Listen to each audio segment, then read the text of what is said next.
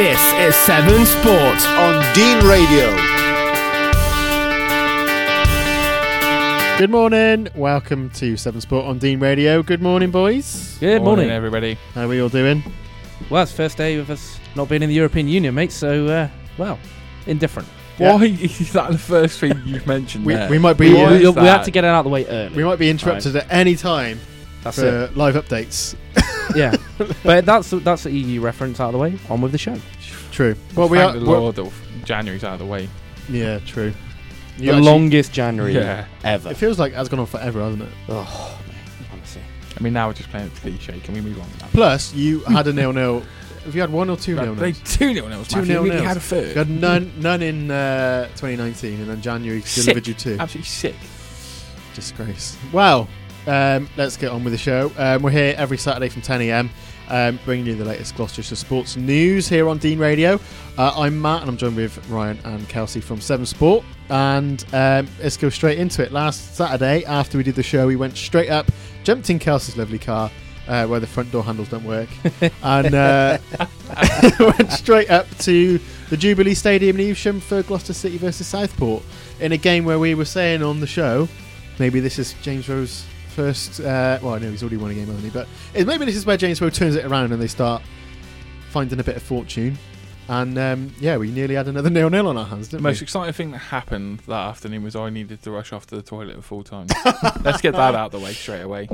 Not so much jubilation in the uh, at, at, at Evesham on Saturday. More. Well, I don't know. I'm going to try and make a pun on you uh, having to rush to the toilet, but there's nothing really there. It's but- natural. No. It's Yeah. a natural uh, bodily function. I think, um, yeah, the highlight was uh, Constipation, that's the one. Not so much jubilation. Constipation. There you go. If only it was, mate. Anyway, I think yeah, it was a, it was a poor game, and then to make it worse, I went to the snack bar at uh, half time, and I said, "Can I have a hot chocolate and some chips?" And she gave me a hot chocolate and a tea, and then I stood there for a minute waiting for the chips, and I was like, "Have you just given me a tea instead of chips?" And she's like, "You said you wanted tea." I thought, "Come on, why would I have a hot chocolate and a tea?" Did Well, you I pay for a tea? Yeah, I did. Yeah. then she said us an extra fifty p for chips. So I was like, uh, Did you keep the tea? What happened to the tea? "Don't Because know." you only came back with what one I, hot drink. I think she might have given the tea to the, the guy, like the next guy. Like he wanted a tea, and she was like, "I'll just make you one." Here you go, fresh. so yeah, that was uh, unbelievable. interesting part of the day. But yeah, um, not the best game of football, and doesn't seem to be gelling, does it was it? a game destined to be nil nil, and Yeah. somehow Gloucester ended up losing the game. I thought in the game, Let's I put it that way. thought the, the pitch didn't help Southport. I don't think it affected Gloucester City's game because they were playing a lot of long ball. But if you watch Southport in the game, Mm. they were trying to play it on the ground and trying to pass it, and I think they probably could have Yeah. scored a lot earlier. To than be they honest did. with you, I mean, i I mean, if you're playing at that pitch uh, at Whaddon Road at Cheltenham, obviously where Gloucester Ground shared a couple of years ago, um, the pitch normally at this stage was in a lot better condition Mm. than than obviously the one at the Jubilee Stadium, and you know that is saying something.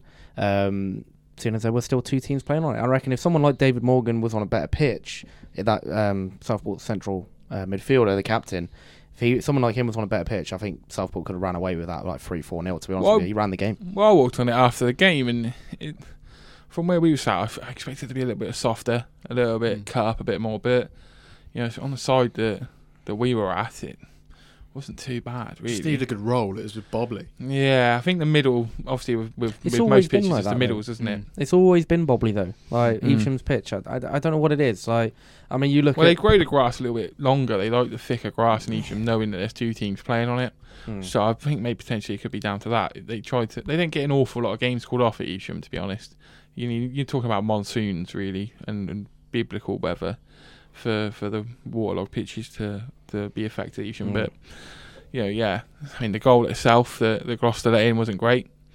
I mean, I've never seen one header hit the bar twice before, Yeah. and hit the bar twice in a row. Um, but yeah, I think Southport really probably shaded it over the 90 minutes. To be honest.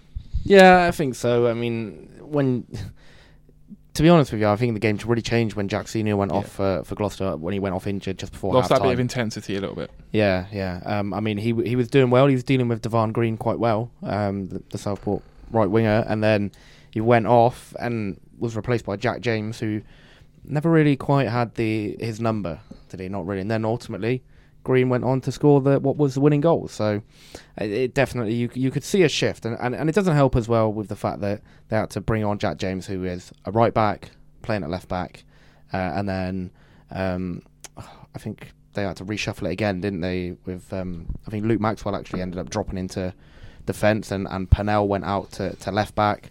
Um, as Jack James had to move across to Yeah, right back to cover the injured point- Spencer Hamilton. Yeah, at one point as well, just before Spence went off, they they moved Spencer to left back for the Yeah. start of the second half, and, and Jack James came across to the right, probably because James Rowe could see it wasn't working in the, in the mix up and the match between uh, Green and, and, and James. But you mean apart from Bernard Mensah hitting the post.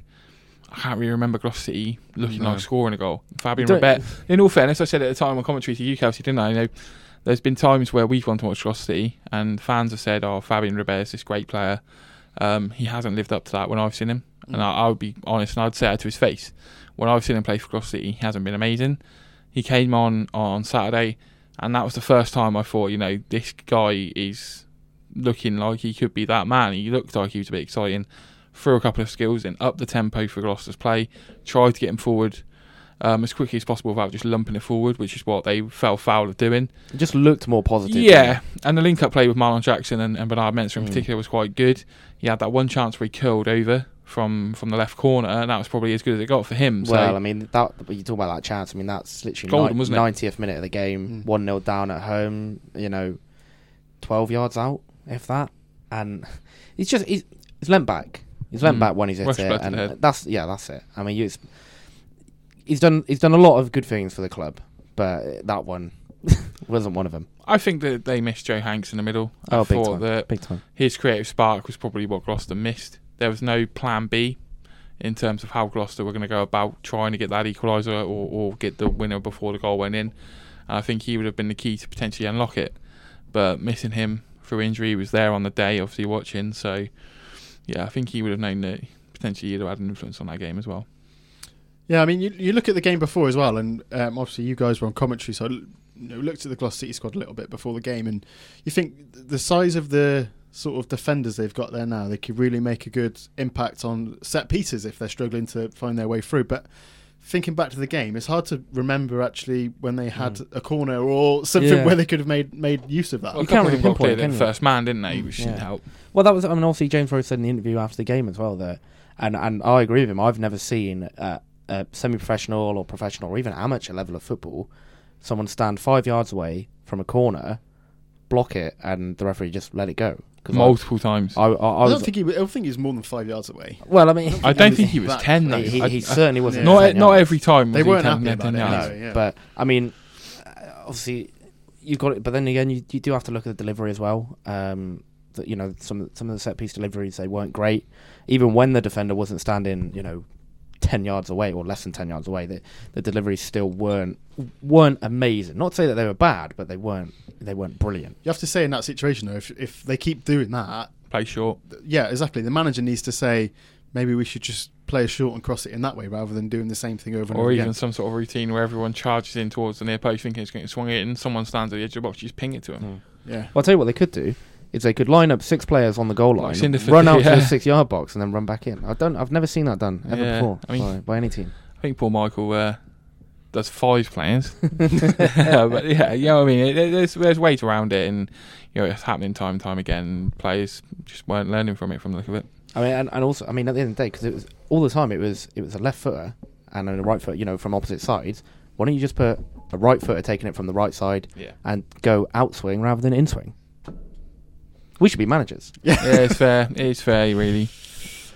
Um, but then, uh, so that was the end of that game. Um, some of the Gloucester City fans actually booed the team off the pitch as well at the end of the game. Didn't game. really agree with that, Um, really, for yeah. me. I felt that it was You booing can for the kind- sake of booing. yeah. You can kind of understand why, though. You know what I mean? Like, yes, I'm in the same boat as Ryan. I don't really agree with it, but you you can, Yeah, I you can- can, I can you can understand see why. where they're coming from. I mean, Yeah. in in what's happened with the club where, where, where Mike Cook has, you know been, been been booted out the door in a very good position in the National League North, and now to have um, you know someone come in who has taken his first job at, at senior level uh, management for a first team and then you know to have all these wholesale changes come in and not have instant results, you you can kind of see the perspective that the fans are taking.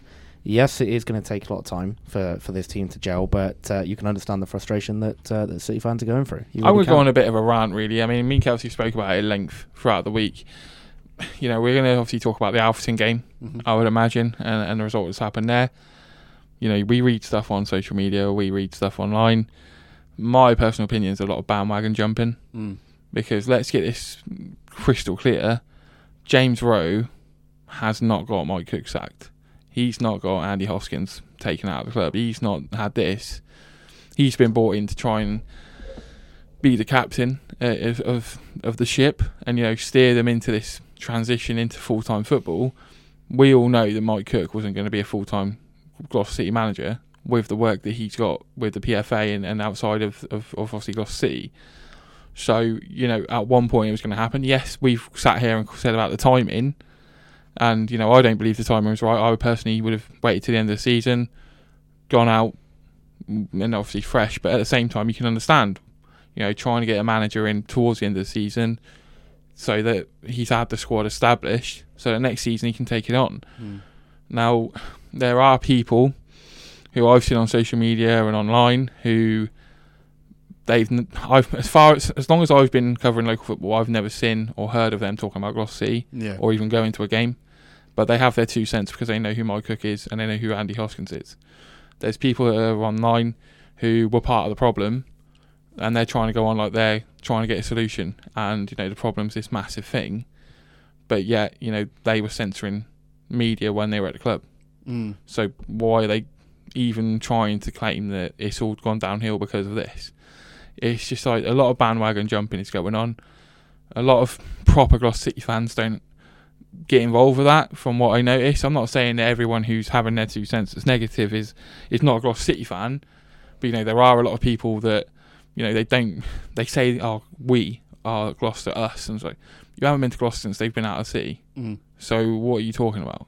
We know people who've travelled all around the country, hustling 25 miles there and back every Saturday to go watch their side, and they're sticking with him. They're being patient, and they're they're the ones that are, are ultimately going to get their just rewards because Gloucester won't go down.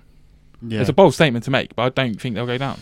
No, Mm. especially like we said on previous shows, because of the way the league restructured and all that kind of thing. Only three teams are going down from the National League North and South, so the bottom two from each league and then the lowest points. And I don't think there's, I think there's at least two teams worse than Gloucester City in that league anyway. Yeah, oh yeah. I mean, Bra- I mean. Bradford. I mean, uh, well, I say that Bradford beat Gloucester City in the FA Trophy when I went to watch them uh, a few weeks ago. Mm. Uh, well, a couple of months ago now. Ryan didn't make it to that one uh, due to being a bit ill in in the back of my car, which is Mm. uh, a, a near escape. Um, and you know, I mean, teams down who were down the bottom, you know, like Curzon Ashton and, and Kettering, who are probably And Blyth even. and, and Blyth probably now better teams than their league position suggests. So, Mm. they're, they but Gloucester are getting. Let's make no bones about it. Gloucester are, are getting quite lucky with the fact that yes, they are losing a few games, but teams below them are losing as well. Yeah. Um, I'll go back back to your point where you're saying, Yeah, go for it. um, kind of jumping on the bandwagon and the say pre- previous people at a higher up level at the club are now criticising the current thing. But then, if you kind of if you've been involved with Glos City quite a while and you've seen the people that have got peed off with it and have been sort of forced out by the current Yeah. regime, you kind of think, well, maybe something doesn't quite sit right when you're hearing people that have been helping out with the club and volunteering with the club for the last like you know 20 odd years or something like but that. if, but it's not those people I'm directing at. Yeah, yeah. It's people who have been part of the problem But for a while, Th- they're, they're and they're trying out- to be the solution. Yeah, they're pointing out the the, Yeah, the situation, and they're also pointing out the same like things I've just said as well. But yeah, I did see the, There's a- the there's a comment, di- and I did think that was a little bit. There's a difference. There's a difference between people that have been helping Glos City and, and supporting Glos City for 20, 30 years, for example. Um, even someone like your your dad, who who doesn't really go to watch City anymore. Mm. You know, he Loves a good moan. conven- conven- conveniently since Wolves started doing a bit better, he doesn't really care about City anymore. Um, but you know, he, for example, is one who, when I first started covering Gloucester City and, and being involved with the the football uh, in the county, you know, he was on the trust board. He was doing things for the club. Um, ultimately, has decided not to. But a lot, I mean, there's there are there are a number of people who have stopped going to the club But that's not down to this current regime. That's down to the regime before. That's Mm. down to previous regimes. That's down to when they moved to Evesham. You know, James Rowe wasn't here when Gloucester City moved from Whaddon Road to Evesham. Yeah, I don't think I don't think the frustrations that you see online though are aimed at actually James Rowe. I think it's aimed at the sort of higher up management. It- it- it's the, a- it- chair- it- But, but, but what I'm saying is it's been a mess for a while. yeah, It's For more a so, while. It's more so aimed not just at James Rowe or at, it's just more aimed at the situation Yes. of Yeah, the club. That's yeah. what it. That's what it is. That's that, and that's the bottom that's line. the thing really. of being a Gloucester City fan. You, you something happens and then something piles on top of that and piles on top It's- of that, and there's never any light it, at the end of the tunnel, is it? Yeah. I know. I will say though, you know, I, I I'll never stop anyone having an opinion on No, you know on on, on local football or, or anything really. But uh, yeah, I mean, Ryan is you, he is spot on. To be honest with me, a lot of the people that are, that are coming out, they are jumping on the bandwagon because they see. I've always found that people love a bit of negativity Mm. more than they love a bit of positive. You know, bad news sells. Well, And it shows you. Look, with the, we were talking about it a couple of weeks ago, where the Meadow Park ground news and Yeah. how building started, minimal comments. Barely on that, anyone, And then something yeah. like this, where they go and lose six one. Yeah, is that's the thing. pages and pages of it. I mean, I obviously you've related to Kelsey, and I'm not making him a scapegoat, but an example, of someone like Kieran Squires, who plays for Hardwick. You know, we all know him. Um, you know, I've got nothing against Kieran, like the kid. I think you know, decent footballer for for the level he plays at as well. Um, but I only ever see him comment on Gloucester City stuff when it's negative. Mm. When it's a positive story, he's nowhere to be seen. And I'm not singling him out. I'm just using No, him just as an a- example yeah, yeah. of, you know, that's the kind of comments we see. And I've noticed that you get the same faces prop up when it's a negative story. Yeah. But then when it, if Gloucester, for example, against Spennymoor today, win 2 1, get a win, James Rowe buzzing, his interview goes up on Facebook or Twitter, you won't see people comment on it who, commented on Tuesday night after the defeat. Mm. You won't see people comment on it. But you get the people who are the fans that have gone up and down the country. They'll be the ones that be comment on it, going, "Great, now we can kick on from here and we can go from there." And you know that's a hindrance on the club when that happens. But unfortunately, that's the age of social media. You're going to have everyone and, Yeah. and everyone possible making that comment. I mean, we even see it with some of the stuff we do. If it's negative or if it's about a particular club, you know, certain people will comment it on it or whatever. But if it's about a different club, then they're, they're nowhere to be seen. I mean, it's just human nature, isn't it? Yeah. that, yeah, that is just. I human think it's the nature. nature of football fans as Yeah, well well, yeah, in yeah, general, isn't it? 100%. Everyone's people, got a, yeah, people are quick to jump on the negative, and unfortunately, yeah, it's a bit of bandwagon jumping for me. Uh, so uh, Gloucester City lost that game last Saturday, uh, one 0 um, We're going to go for a quick break. After the break, we'll carry on with Gloucester City for a little bit because I Told of, you to plan uh, for a, a part and a half. You did, Gloucester, yeah. didn't we? We'll talk a little bit more about um, Tuesday night because um, it all kind of fell apart a little bit worse on Tuesday when they went to Alfreton. Uh, so we'll talk about that after the break. This is Severn Sport on Dean Radio. This is Severn Sport. on Dean Radio. Welcome back to Severn Sport on Dean Radio. Uh, with you until midday today, um, bringing you all the latest sports news from around Gloucestershire. Uh, before the break, we were talking about Gloucester City. We're going to carry on with them because we went off uh, a little bit long there, so we didn't get to mention the midweek game. Um, so Gloucester City travelled to Alfreton on Tuesday. Um, after a bit of uh, sad news for the Alfreton players and the Alfreton team on Saturday, they actually cancelled their game. Um, I think it was like just before kickoff, wasn't it? They About half one, they made the announcement. Yeah, Yeah, because um, their one of their players uh, was involved in an incident the night, the, the evening before, I think before, it was, yeah, Um, and um, passed away. Um, so obviously, Alfreton managed to get the game on Tuesday, um, and their players would have been well up for it, and we pretty much saw that because they tore Gloucester City apart and won six one. Well, I mean, they went one 0 up very early on, didn't they? Mm. Um, like and four then, minutes or something. Like yeah, well, and then obviously um, Gloucester got one back straight away through through Matt McClure, and then Alfreton went two one up, and and it just all sort of went downhill from there. Weirdly, I did see a couple of comments online saying that Gloucester looked much better when they went four one down. I mean, I mean, yeah, what a time to to start playing, but not the result that uh, that well that anyone would have been looking for. I mean, you don't you don't expect to go away and get and get thumped six one, and you think if you're a Gloucester City fan, you made that journey up to Derbyshire on a Tuesday night, cold, bit rainy, in the middle of a losing streak. What happens? You ship six goals. I wouldn't like to be in the car travelling back with any City fans on that night. No, definitely not. And then, um, so that's when all these comments we were talking about before uh, before the break came up on Facebook and stuff like that. And then they did an interview with um, James Rowe, the manager. Now, after the game on Saturday, you guys were a bit like, we need to interview James Rowe now after that performance. Imagine trying to interview him after after that six one on. Well, we've The pressure interviewed, is we've interviewed Tim Harris after a seven one defeat. Yeah, You know, Well, after that that, was fun, after yeah. that two one defeat at Cheshire, which turned out to be Even- his final game, and Even the uh, when they were two 0 up against FC United and lost Yeah. three two. I mean, that was four one defeat against Yeah. uh, Forest Green and the trophy. yeah, life of a journalist. Eh? cup actually. I think cup. So Mm. he, he did the interview after the game anyway, and then um, the the things I picked up on it uh, was the fact that he didn't really take any responsibility for the for the game himself. He was kind of like they were going through things, and he was saying it was unacceptable that the team did this, and it was unacceptable that the team did that, and that we did this and did that. But he didn't actually say anything about like, you know, I put my hands up and it was my team To decision. be honest, to be honest with you, though, I mean, some of some of those comments were are kind of backed up a bit when you, when you see Liam Daly, who was captain on on the on the night and has been captain a couple of times in in the last few weeks, come out and and pretty much hold his hands up and say, you know, it's really not not not a good enough performance, and you know, accept full responsibility in that. So, yeah, six and one, half dozen of the other. You know, I mean. Daly is is doing uh, a, a good thing by coming out and saying, "Look, it's not good enough." But you know, state the obvious: you've lost six one. You know, um, but yes, Rowe. Obviously, I'm not at the game, so I obviously don't want to comment. But eh, you don't want to see blame deflected and, and, and things like that. So I mean, it's, it is difficult for him. You've just come from a six-one defeat, and then you're stood there in the stadium. You know, like what twenty minutes, half hour after the game, freezing saying cold. what happened as there. Then, like, basically, you need to pull that apart in front of a camera Yeah, for fans to view. Body So- language was something I picked up on. Mm. Obviously, we've in, well, I've interviewed him a, a couple of times and, and spoke to him after games. Yeah, when if you look at the interview I did with him on the Saturday, he looked at me most of the time. He was eyes were focused. He was Mm. concentrating. You look at that interview on Tuesday night. He's all over the place.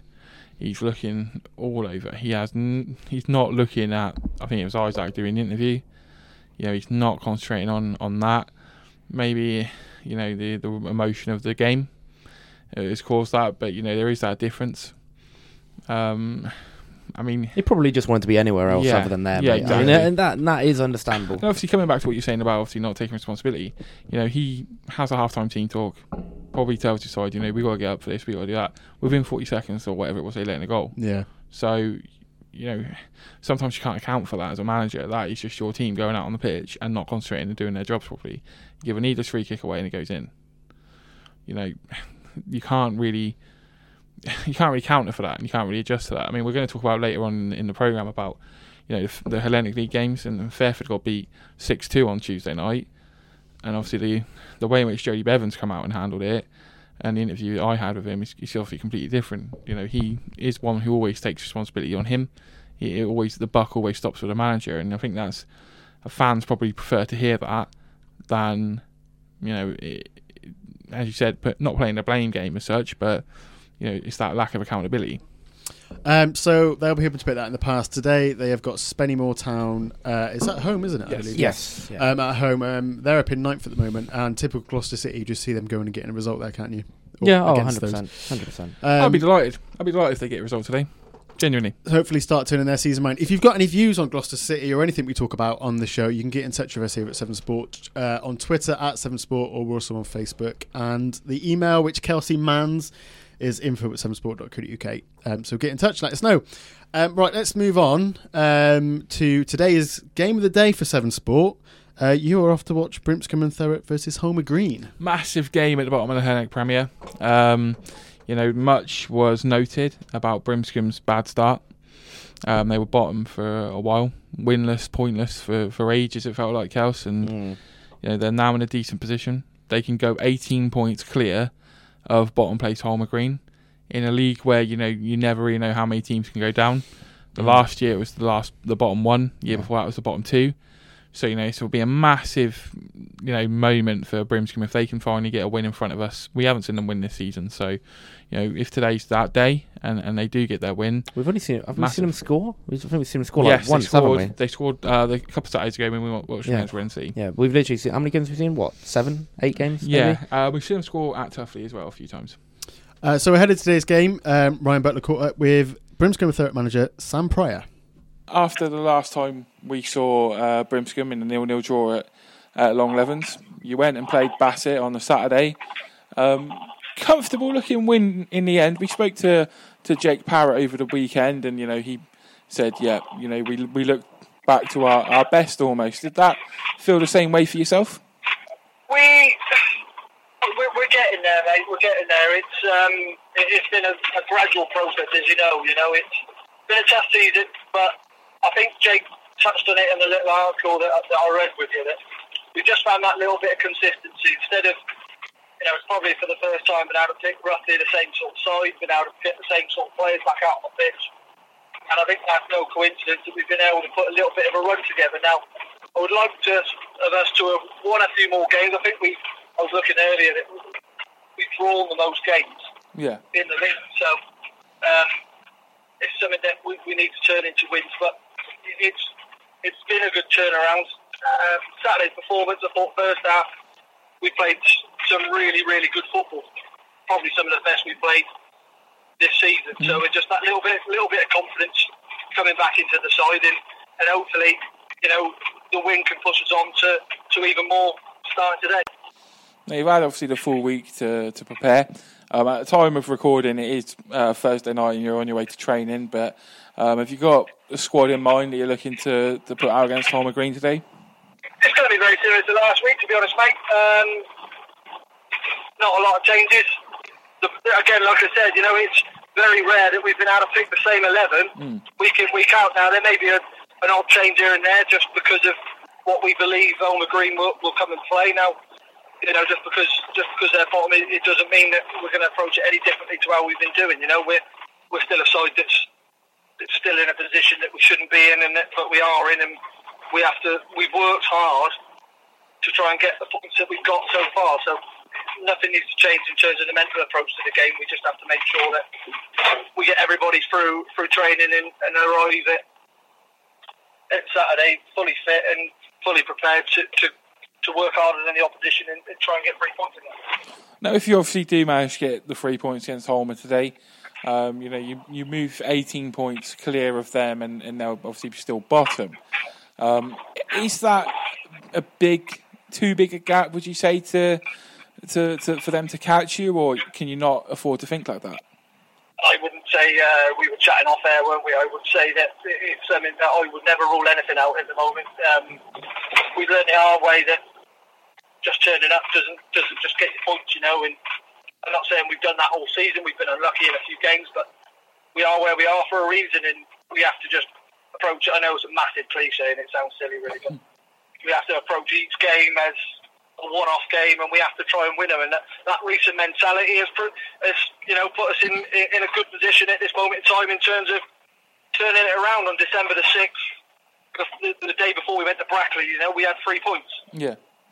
Now it, it was a position I was never prepared for at the start of the season, so it, it's taken a little bit, a little bit of time to adjust myself and the players to where we are. But now that we've found a little bit of consistency in what we're doing, then we can just keep trying to do what we're doing. It's getting us positive points. You know, we want to turn draws into wins, like I said earlier, and you know, I've never say that any gap's too big or too small at this moment in time. It's we just got to concentrate on ourselves, keep winning games, and, and hopefully catch a rest and, and get ourselves up and safe. No, obviously they um, they pushed Binfield close last weekend, and you know Binfield are, are widely considered in the Hellenic League um, a side who are still in the title race with their games in hand. Um, does that sort of show how dangerous they can be, and you know how um, how really your side need to concentrate this afternoon in the game? That's got to be respected, hasn't it? Two one, uh, two one defeat at Binfield, Yeah. you know, and yeah, it's easy to look round. They have taken a couple of drubbings this season, so have we.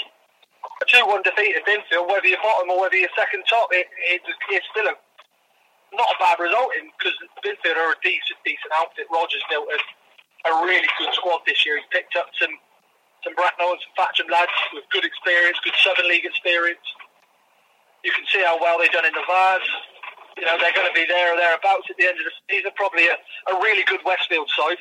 Maybe the different difference between them winning the league, to be fair. So, um, any result like that deserves credit.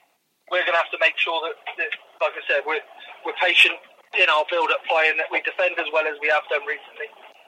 Um, and that we approach it, like I said, no differently to any any of the last last nine, ten games that we've played with a good good mental attitude, making sure we work harder than them.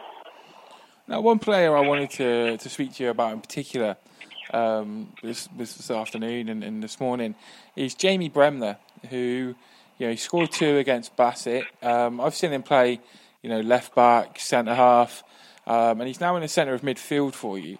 Have you been surprised at how good he settled into it and, and how good he's actually showing he can be? Well, you can add one more to those. He scored two off the left wing on Saturday as well. So um, he's, he's played absolutely everywhere. Yeah. But his consistency and quality as a player has been really, really good. He came in at a time at the start, start of the season, um, still technically on loan from Gloucester, really. So, but he came in at a time when we needed we needed a reinforcement in that area, and, and he done well for us. His first real season in senior football, in, it coincided with a time that we were struggling defensively as a unit, not just him. Um, so he struggled to start with, but he's found his feet, and I think he's flourished for it. Don't forget, he's still 18, 19 years old, and he's a good size for it. He's technically a really good player. He's got good legs. He can get around a pitch. He can pop up with a goal or two, which he showed last week. Um, and he's found a bit of a voice as well now that he's settled down. So um, it's a pleasure having him along. He's fitted into the group really well. Hopefully, we can keep developing him as a player and you know, he's just one of a number of players at this moment in time that, that are playing with good confidence and, and are playing well and as well as they can do to, which is vital for, for us and, and where we are in the side, you know. So, um, 15, 16 games to go. Hopefully, he continues that form and then then he can do whatever he needs to do next season. Now, all of the, the sides within the county, in the Hellenic Premier in particular, have you know added a couple of players in the last few weeks or so. Um, for you individually, sort of where are you in terms of your squad? Are you happy with the squad you've got at the moment? I've always been happy with the squad I've had. It's just we've never been able to get the bloody players on the pitch. you know, we've had we've had some, some big injuries to to Ash Colwell, to Jake Parrott. We lost quite a few players, um, but we always had a decent enough squad. It was just getting them all fit at the same time, trying to find that consistency, which we just haven't had. You know, we take one step forward and then two steps back. Someone else would pull a hamstring and one would go off, and we'd miss people. So, um, for whatever reason, since, the turn of Christmas, really, we've been able to get a settled squad out. People haven't picked up injuries. Touch wood, they it maintains that way. Um, Ash Colwell's on his way back. Chrissy Pates is on his way back. And we're just starting to, to get boys back up to full fitness after some decent injuries, to be fair. Probably, you know, three or four have had have had two, three, four month injuries. So now we've been able to get them back in. It, has been good. We've we've always been open to adding players to the squad, yeah. but I, I've been cautious that we can't just add anyone just for the sake of it. It needed to be the right player, and um, we're always open to that. It needs to be obviously first and foremost be better than what we got. And like I said, I, I'm, I'm happy. I always have been with the squad. It's it's just getting them out of the pit. So touch wood we've got a strong 13, 14, 15 players now that we can keep fit, keep together for the re- remainder of the season. And, and if that's the case, then there's no reason why we, we can't pick up points. What about Ed Major? He went off against uh, Reading with a, a, hamstring injury. Is he a, a, longer term, or is he going to be back within Again, next? Ed's, Ed's a player who's really, really struggled this year with injuries. You know, he, he he's he's beating himself up a little bit. He sort of gets himself fit, and then he picks another one up, and it's been a frustrating year for him because when he has played, when he has been fit for for five, six, seven games, he was a real, real threat. Probably one of our better, better players. You know, he was a real outball for us on the right hand side, and you know we do miss him on there with his pace going in behind. But he's picked up a hamstring injury on the, I think it was the Reading game, wasn't yeah, it? Yeah, it was. Um, he, he's picked up a hamstring injury. It was something we knew about. We thought we thought he was okay, but unfortunately, um, the first the first sprint he made in that Reading game, he just let it go. So um, we whipped him off, and we sort of said we'll see him sort of four to five weeks. So um, he'll be going through uh, going through treatment with the physio, and hopefully we can get him back stronger. But the, the thing with this season's been is that we've kind of had to rely on players playing players that weren't fully fit because of the position we've been in with, with player availability. Now hopefully now, like I spoke about, we're in a better position in terms of numbers in the squad, so Yeah. that we don't have to rush him back in. So, you know, it can work for all of us. And we, when we do get him back, it'll be a fully fit Ed Major, which is a danger to anyone in the league. And you know, we can get him back and get him firing again. No, just to, to sort of end it, I wanted to, to speak to you. Um, last week we spoke on the show about you know the Brimscombe fans that you know they do get quite zealous down at the the meadow and um, and obviously they are a good bunch. They go week in week out. A couple of them came to the Long Levens game on a Wednesday night. And you know, considering the position you were in, how you know thankful are you that you still have that support from the, the fans who, who back yourself and the players?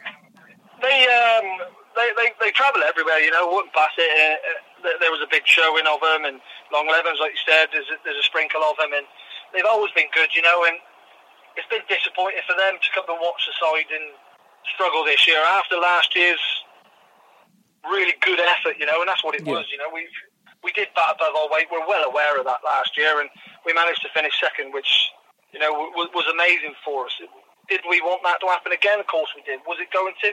I was thinking it was, and it just hasn't worked that way. But you know, they, they have stayed loyal. To be fair, we still get a good following at home. Don't get me wrong. There have been murmurs of people with, a little bit disappointed with with results, and I get that. I understand that. Um, but from our point of view, we've always worked hard to try and get the right result. To, to, keep trying to work hard. It's just we just haven't necessarily had the tools to do it. This is Severn Sports on Dean Radio. Welcome back then to the third part of today's Severn Sport on. Dean Radio. We're absolutely flying. We are flying through it. Um, before the break, then we heard from Sam Prior, the manager of Brimscombe and Thrupp, and uh, we are off. Well, the boys are off there today. I'm not off there. Uh, the Severn Sport boys No, are only does one game, one game a month. Yeah, one game a month. Yeah, next month to be confirmed. Yeah, Um, but yeah, you're heading over there, and ahead of the Hellenic League is the game of the day today, so it should be a good one. Um, other games in the Hellenic League um, are as follows: Bishop's Cleeve versus Flackwell Heath. Uh, are you going to chip in with anything about these, or do we just go through them? Go through them as normal. I'll chime in. Long Levens versus Windsor and Lydney Town versus Royal Wood Wootton Bassett Town. Everyone's at home today, which is good. Yeah, but it's going to be uh, weather dependent. I mean, Bishop Obviously. Cleeve last week had a game called off, and their pitch was deemed unplayable. I'm sure it'll be fine. Um, and it was a little bit sunnier last week than it has been the last couple of days. might be Brexit dependent as well. um, let's go on to the Seven League. Uh, do you want me to go through the Division One West yeah, Hellenic we can do. Go on then. Bourton Rovers versus Moreton Rangers in the Derby Gloucestershire day. tie. It is Derby Day. What do they call that one? Born Uh, Morton. no That's idea. got to be like Al Cotswold Co. or something like that. I've just made it up. That's good. Um, Siren Time Development versus Malmesbury Victoria. Um, Malvern Town versus Cheltenham Saracens. Stonehouse Town versus Shortwood United. Derby again. Um, and we'll be talking to the Stonehouse Town manager. Stroud, it's Stroud actually, mate. not Derby. Um, it- we talking to the Stonehouse Town manager, uh, Paul Orsborn. Phil later Orsborn. on. Phil, Phil- Phil, Phil Orsborn. Orsborn, mate. I was trying to. I was so, trying so hard not to get his last name wrong that I got his first name. wrong. uh, um, and the other game, Thornbury Town versus Newent Town. There you go. Um, s- let's go to the Southern League. Um, Kelsey went and did a game on Tuesday night. he night did, Yeah, yes. did. on his own. Kelsey Yeah, I went did. to a game. Yeah, and It was um, cold. and it was freezing, mate. Honestly, I've. I, I mean, you talk about that. That Ryan always goes on about the coldest he's ever been at a football match. Gloucester City versus Chelmsford, years and years ago. I reckon uh, Cinderford versus Bideford on on Tuesday night for me was, was up there. But it's only it cold was for you because I wasn't there with my natural warmth like a bear warming you up. Well, I mean, There is that. No, it's true. I mean, Ryan has always been my sort of in extreme temperatures. We throw back to Brimscombe against um, can't remember who they played It was in uh, the Groundhog Weekend. Um, oh, who was that? It was the final that's- weekend, Abingdon. Abingdon. That's that was it. Yeah, and uh, That is knowledge, and, man. and it that is was knowledge. it was warm that day. Ryan actually had to be my Wasn't uh, too- it my wasn't- shield from it wasn't sun so because warm. It It was was so hot. very sunny, and Kelsey, Humid, mate. Kelsey was Humid. struggling. He, Yeah, he it nearly was- passed out. Yeah, Saw Kelsey's mum It in the needs to street. be. All right. uh, Kelsey mum and dad in the street a few days after. Told them I looked after Kelsey. Never met Kelsey's mum before. She's like, "Oh, aren't you lovely?" Chalk that up for the big guy, the big dog. It has to be a specific temperature for Kelsey to enjoy football. that's doesn't it. Yeah, If it's got to, it's got to be a li- nice and mild. You know, not too warm, not too cold. You know, in But- the in betweeners when they get off the plane, they go, "Oh, it's a bit hot." Too Probably hot. too hot. it was literally he was that. Yeah, he was that- all of that- them. That, saying that- that. that is it. But But I co- was just coming- buzzing because we saw goals at Brimscombe for once. I mean, coming back to to, to, to Tuesday, um, I I, I was sat there thinking this is a game Cinderford should win. I mean, on paper they what s- an eighth Yeah, in the league when when they went into the game. Bideford were down, I, I think seventeenth or around Yeah. around there. They, they're languishing towards the bottom half, and you think, yeah, Bideford Homer, at home homer. on a Tuesday night. Cinderford coming off a couple of good results recently. Reasonably confident of, of a Cinderford win, as I imagine Paul Michael and all the Cinderford fans would have been there. And what you Um, found out was this why Cinderford for the eighth. Yeah, pretty much. yeah, that, that is exactly it. Um, they they they never really started. Um, they they, they only really started when when Bideford went one up. Yeah. Um, you know, and then Craig Norman chimed in with uh, with a good goal. Um, it was very nicely, very nicely finished. It was a good good good free kick in from the uh, from near the touchline by Lorcan Sheehan and and and Shock Cinderford scored from a from a set piece. Craig Norman glancing in at the near post, and from there, it was Cinderford's game to lose. To be honest with you, I mean they they they, they went on the front foot. They brought James Harding on, and, and first touch, it was just it, the very first touch of the ball. It was just different class, and you just Yeah. see like, here we go. This this is the moment. I mean, you had Harding and Hunt up front. Um, you know, you obviously you had Turlin and, and Blaine Sam Turlin, Blame War, the overlapping fullbacks there, um, and and you just really did think that that Cinderford were in for for three points on the night. What actually happened was Nick Rhodes had to go off injured at half time. He was having a very good game, and I do I, I said to Ryan a couple of days Yeah. ago when we were talking about the game that if Nick Rhodes stayed on that pitch, Cinderford probably would have won because ultimately it was Andy Lewis, the man who got beat for the uh, who who got beat for the second and winning goal, and obviously Lewis was filling in for Rhodes at centre back. So I didn't hang around to uh, to, to do any post match interview with Paul Michael. Number one because I was co- very very very cold, and uh, number two because I imagine he was probably absolutely fuming that well, they we lost saw that the game. sirens yesterday, didn't I mean, I mean, the reaction, similar to the, the reaction to them conceding the second goal was uh, was telling, very telling indeed. But yeah, it was um, it was a good game of football. Bideford, to be fair though, on the balance of the game, deserved the three points, and like Ryan said, that is why Cinderford are eighth in the league. Inconsistent.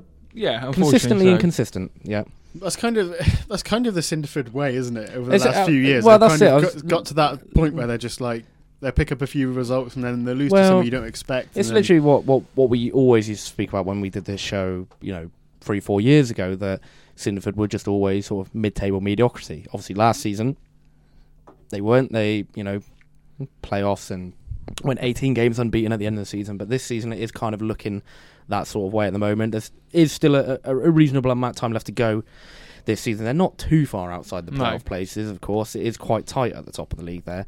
Um, You know, automatic promotion probably a, a long way off, but playoffs are still a very good shout for for Cinderford. Well, they're away at Melksham today, and I, to be honest, I fancy Cinderford to get something there because that's just how they go about it.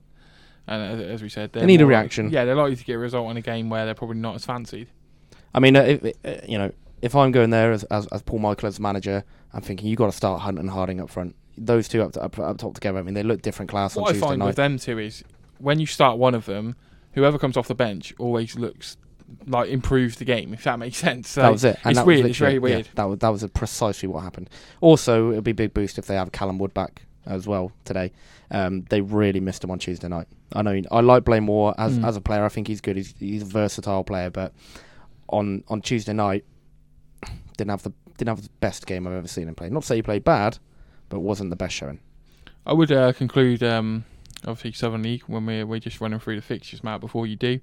Um, congratulations to Cirencester Town, who have made the uh, League Cup semi finals in the Challenge Cup, the, the Southern League Challenge Cup. Went away to a, a decent Frome Town side, held them to a nil nil, um, and won on penalties there. Kev Sawyer played in goal, Gloucester City legend and, Yes. and Gloucestershire football legend.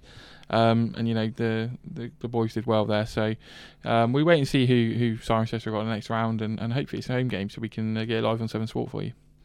Uh, other games in the Seven League this afternoon then. Bidford versus Slimbridge, uh, Mangotsfield United versus Evesham United, and Paulton Rovers versus Cirencester. And you've already mentioned the Cinderford away at Melksham, so they're all away today. Um, if you're off to any local games this afternoon and you want to get in touch, um, at Severn Sport on the Twitter is the place to go.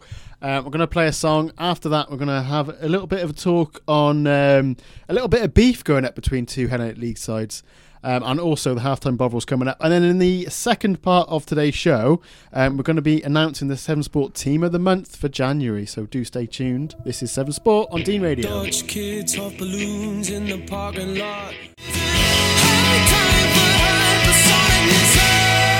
Dutch kids off balloons in the parking lot. Uh, was Sam Fender with Hypersonic Missiles on Severn Sport Great on Radio. tune that. That's a very good song. You do know that one then? No, oh, mate.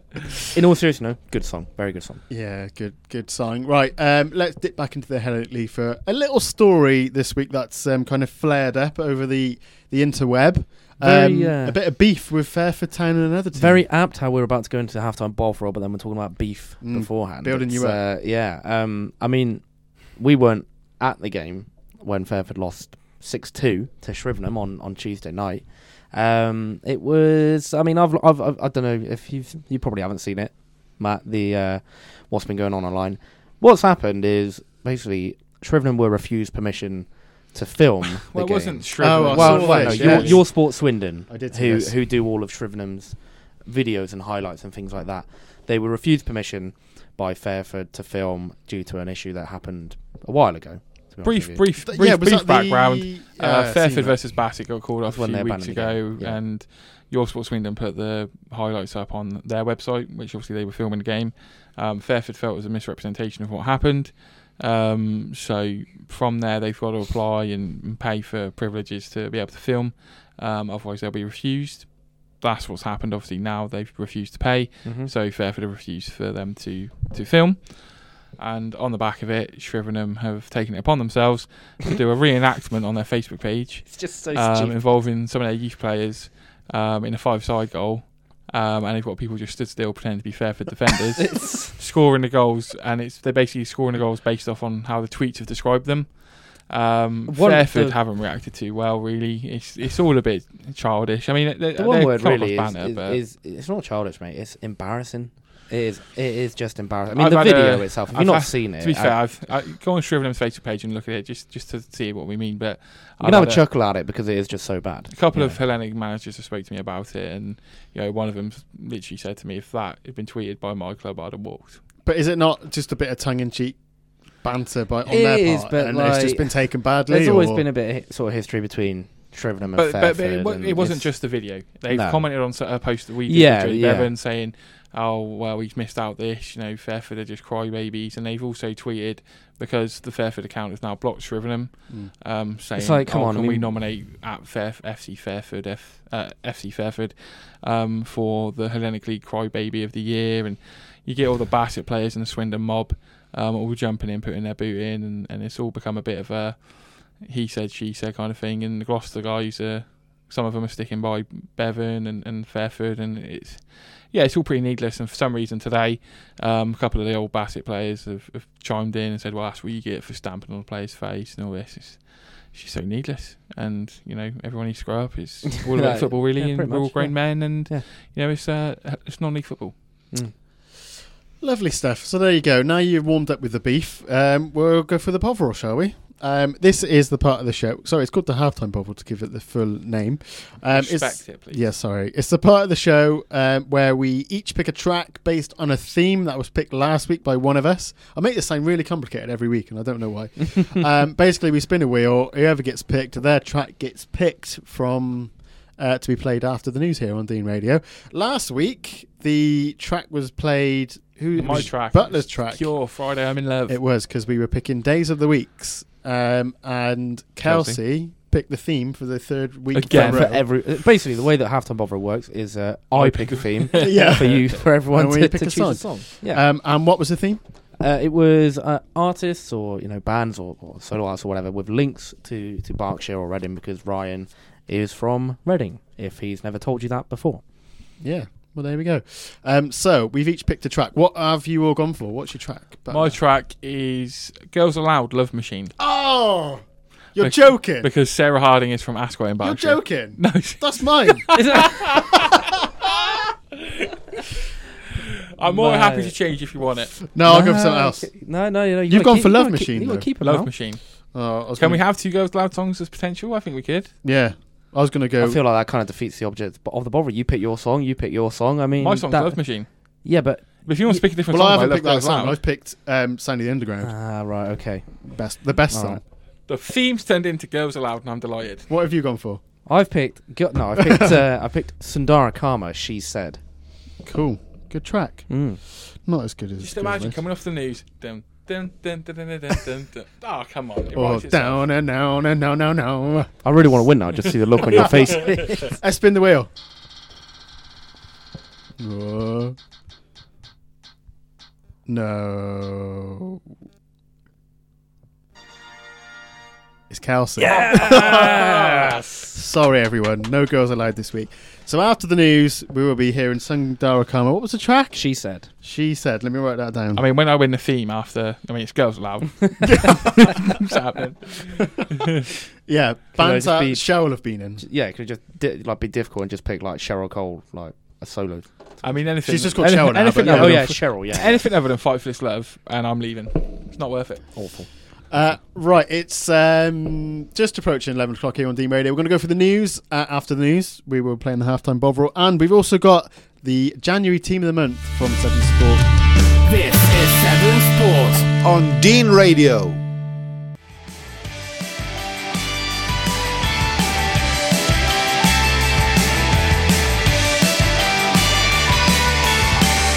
Welcome back to the second part of Severn Sport on Dean Radio. That was the halftime Bovril track this week, picked by Kelsey. Sundara Boo. Karma, she said. Boo. Didn't like it. No girls allowed. It's a good no, I'm not booing the song. I'm booing him. Mm. So Just if bitter, uh, mate. Just yeah, if, if you're not happy with the choice that we didn't get to play Girls Allowed, please do get in touch at Severn Sport on Twitter. Uh, actually, no, send an email because it goes to Kelsey info at Severn Sport. Mate, to be honest, the amount of the, the, I only use that email for um, you know signing up to things where I don't want my personal emails flooded with. Uh, so you, it'll probably get buried, mate. Probably Mm. get buried. Uh, right, so that leaves us uh, to do the spinner again to choose next week's theme. Have you all got a theme in mind? Yes, theme my mind, theme's not yeah. changed since week one, Matthew. Mm, nor's mine. But I keep forgetting it and then remembering it just before we do this. Spin the wheel. I swear to God. Ryan's is just songs by Darius. It's me. Ah. My theme. Ryan is again left you might out. not like this, Oh, here we go. but it is songs that are related to football clubs, and I'm going to include World Cup songs with this. Do you mean like chants? No, like songs Because like that is literally Oh, right, my so you theme mean- I've been sitting on for Oh. weeks. The like chants have been turned into song. Like songs have Oh. been turned into chants. Mm, So you're saying I'm songs- thinking like songs like like Wolves play "Io Silver Lining." That's Hey, not like, enough I'll time. never walk alone and things like that. Yeah, Well, like you know, songs Oh, a bit- you're Never Walk asking Again, for me to play something absolute. I mean, I'll I'll play Reading songs if you want me to. There's some absolute howlers. Something like that, or you can choose a, like a World Cup team song as well. Like That's, that's boring. Embrace. That is a tune. Yeah. Oh mate, Embrace is already on the shortlist there. So it's Can I just play EMF Unbelievable because it's what Cinderford walk out to? yeah. Well, EMF are from the forest, so That's true. yeah. Might play some Northern Soul because Long Levens play it. but that's not. Is that related You to just say it's related to a football team. well, there you and, go. and Long Levens have a sign up at their ground that says they're home in Northern Soul. They do actually, yeah. Okay, so there you go. It's songs related to football teams that you hear that they take they play at every game, home game, whatever for that certain team. Slimbridge play a few good songs. So, So- a lot of local sides play good music. If you want to do it local, then do it local. Even at Brimscombe today. Brimscombe, Scott Bolton always gets good good tunes out. Yeah, but that's just that's that's just normal songs. It's not like songs that are associated with them, is it? yeah, I'm you want, saying. you want songs That's that are just songs. associated. To that Otherwise, team. you just pick. Oh, sorry. Oh, I'm just gonna pick Girls Aloud because I heard it at one football game once. it's I always can pick not how Had- this works. I always can pick Haddaway, What Is Love, because that's what uh, Ash at Long Levens loves playing when they're warming up for whatever reason. it's a tune though. Yeah. Maybe we'll play that later on. Maybe in the he's show. trying to tell you something like Yeah. through, s- you know, messages through song. No, it's a lot of the old boys like Ryan Dunn and Ed Smiley love it. So I'm going to play that on the show later on. Uh, if we get time. Um, so, right. What what now? What would you like to do first? That's next into halftime Bovril anyway. What would you like to do first? The big reveal of the team of the month, or would you like to talk through County League, Northern Senior League? we'll do County League and Northern Senior first. Okay, so that was a bit of an on-air production meeting. Uh, let's talk about the County League then. Um, what do you want to say? do you want to go through last week? Well, I mean, last week what we saw was that um, Leon Harper um, for Frampton United suffered a horrific facial injury. Have you seen it? Pair, have you seen it? No. No. You've not seen it, right? So as I'm going to talk, I'm going to get a photo up, Oh yes, Um, because it was um, uh, and the- it's it was abandoned, very, it? Yeah. very um, tough to look at it.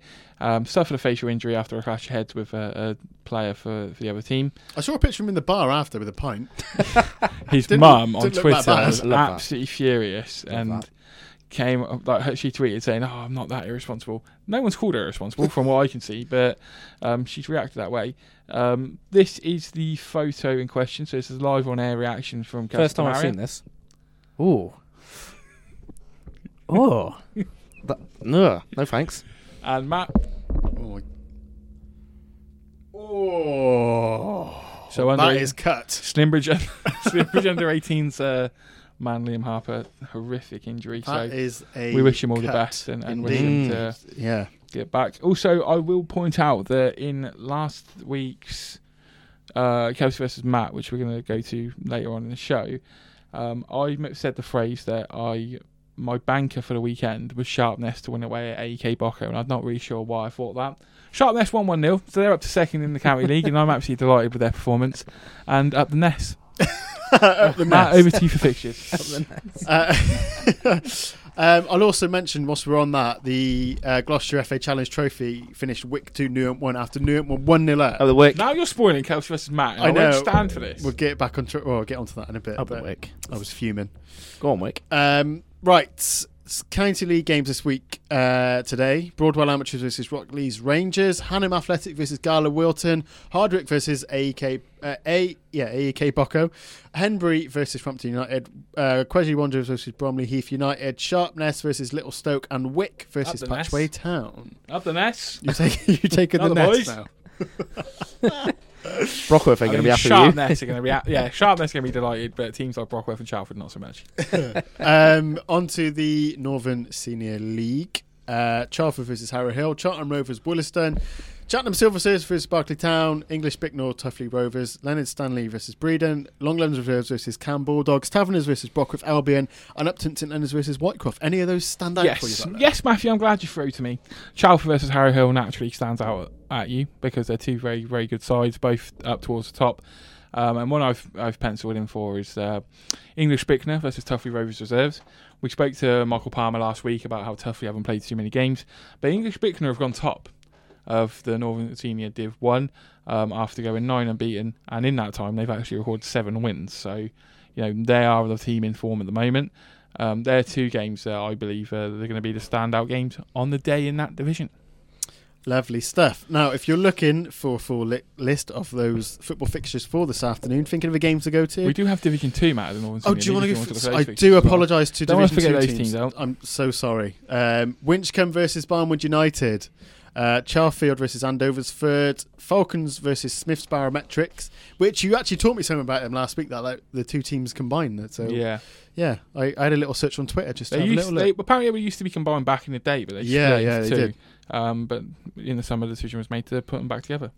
Uh, Frampton United Re- Reserves versus King Stanley, Lydbrook versus FC Lakeside, Lydney Town Reserves versus Abbeymead, and Stonehouse Town Reserves versus Bibury. Standout games for me: Winchcombe versus Barnwood. Um, if Cleeve is off, which we anticipate it to be, um, due to the unplayability of their pitch, um, a couple of them are going to go play Winchcombe apparently against Barnwood, and, and they they know each other. They're all mates and stuff. So um, that would be a good game if if that happens. Would you come getting the ringers in then? Yeah, well, it's not so much ringers. You know, Bishop Cleeve haven't played an awful lot of games, so it's keeping people fit and ready to go. No, but you definitely see those those accusations flying around on Twitter. yeah, pretty much.